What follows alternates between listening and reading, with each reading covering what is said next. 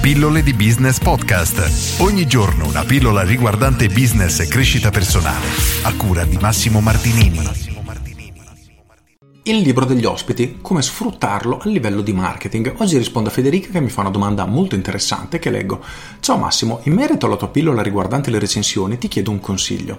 Gli ospiti del mio centro olistico lasciano recensioni su Facebook e su Google, ma alcuni non hanno voglia di scrivere in rete. Così ho ospitato un guestbook cartaceo dove loro possono lasciare un commento a caldo appena terminato il massaggio se gli fa piacere e così ne ho molte di più. Secondo te qual è il metodo migliore per condividerle? Solo una foto e un mio ringraziamento scritto su Facebook e Google Business o una serie di video dove leggo e ringrazio mettendoci la faccia? Non vorrei sembrare troppo tronfia. Grazie mille soprattutto per il tuo modo di regalare spunti preziosi, Federica. Allora, questa è una domanda interessante perché andiamo a trattare le testimonianze in un tema di cui solitamente non viene preso in considerazione, ovvero il guest book. Allora, dobbiamo tenere assolutamente a mente due cose. Punto numero uno, continuiamo a raccogliere le testimonianze anche sui social perché le possiamo sfruttare a nostro vantaggio e le persone vedranno che abbiamo delle persone che parlano bene di noi e questo succede in maniera tra virgolette automatica, nel senso che faccio una ricerca su Google, vedo la scheda su Google My Business e vedo quante stelle e quanti voti ha questa attività.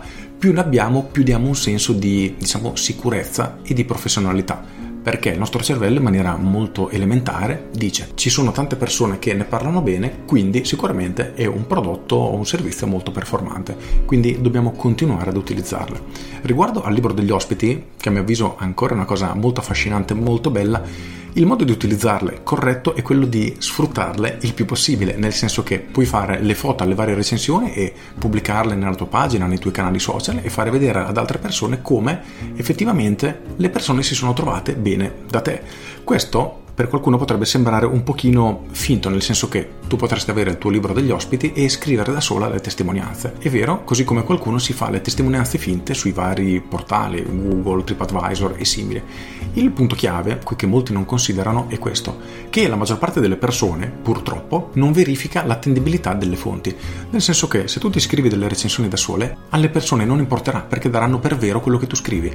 Poi certo, ce ne sarà una piccolissima percentuale che dice ma mm, sai che secondo me forse, che sono un po' diciamo quelle persone che fanno parte degli scettici, ma la maggior parte delle persone non gli importerà nulla del fatto che le abbia scritte tu o le abbiano scritte i tuoi clienti, per cui fotografia e pubblicale tutte e utilizzale tutte. Riguardo ai video, io le utilizzerei in maniera leggermente differente, nel senso che io sono per i contenuti formativi, quindi per spiegare alle persone come lavoriamo e come, grazie al nostro lavoro, al nostro servizio, nel tuo caso il tuo trattamento, il tuo massaggio, eccetera, la loro situazione possa migliorare. Esempio stupido, fai un video in cui parli del mal di schiena, spieghi come il tuo trattamento possa effettivamente migliorare questa condizione e direttamente nel video potresti dire, ad esempio, vi leggo la testimonianza che mi ha lasciato Andrea dopo che ha fatto questo tipo di trattamento. Ciao a tutti, sono stato da Federica, mi ha trattato la schiena, sono stato benissimo, cavolo, ha veramente delle mani fantastiche, eccetera, eccetera. Questo andrà ad aggiungere quello che viene comunemente chiamato riprova sociale di Cialdini al messaggio che tu dai in video. Quindi è vero che tu spieghi come grazie al tuo trattamento il loro mal di schiena può migliorare, ma non sei solo tu a dirlo, ma lo dicono anche alcuni tuoi clienti e tu gli riporti le testimonianze.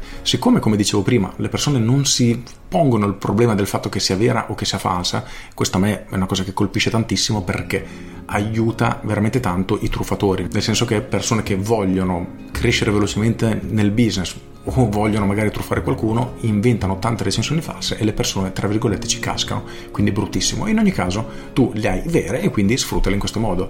Contenuto in cui spiega alle persone come potresti migliorare la loro vita e gli alleghi anche la testimonianza. Può essere un video in cui la leggi, può essere un articolo sul blog dove poi magari gli metti la foto della testimonianza. Insomma, i modi sono infiniti. L'importante è tenere a mente questi punti chiave perché sono ciò che fanno veramente la differenza. Con questo è tutto, io sono Massimo Martinini e ci sentiamo domani. Ciao! Aggiungo, approfitto di questa domanda di Federica per chiederti, tu le stai sfruttando le testimonianze nel tuo business?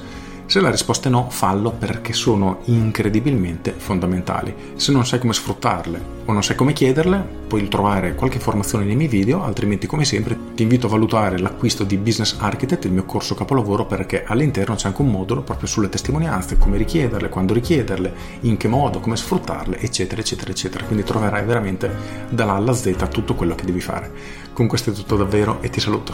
Ciao!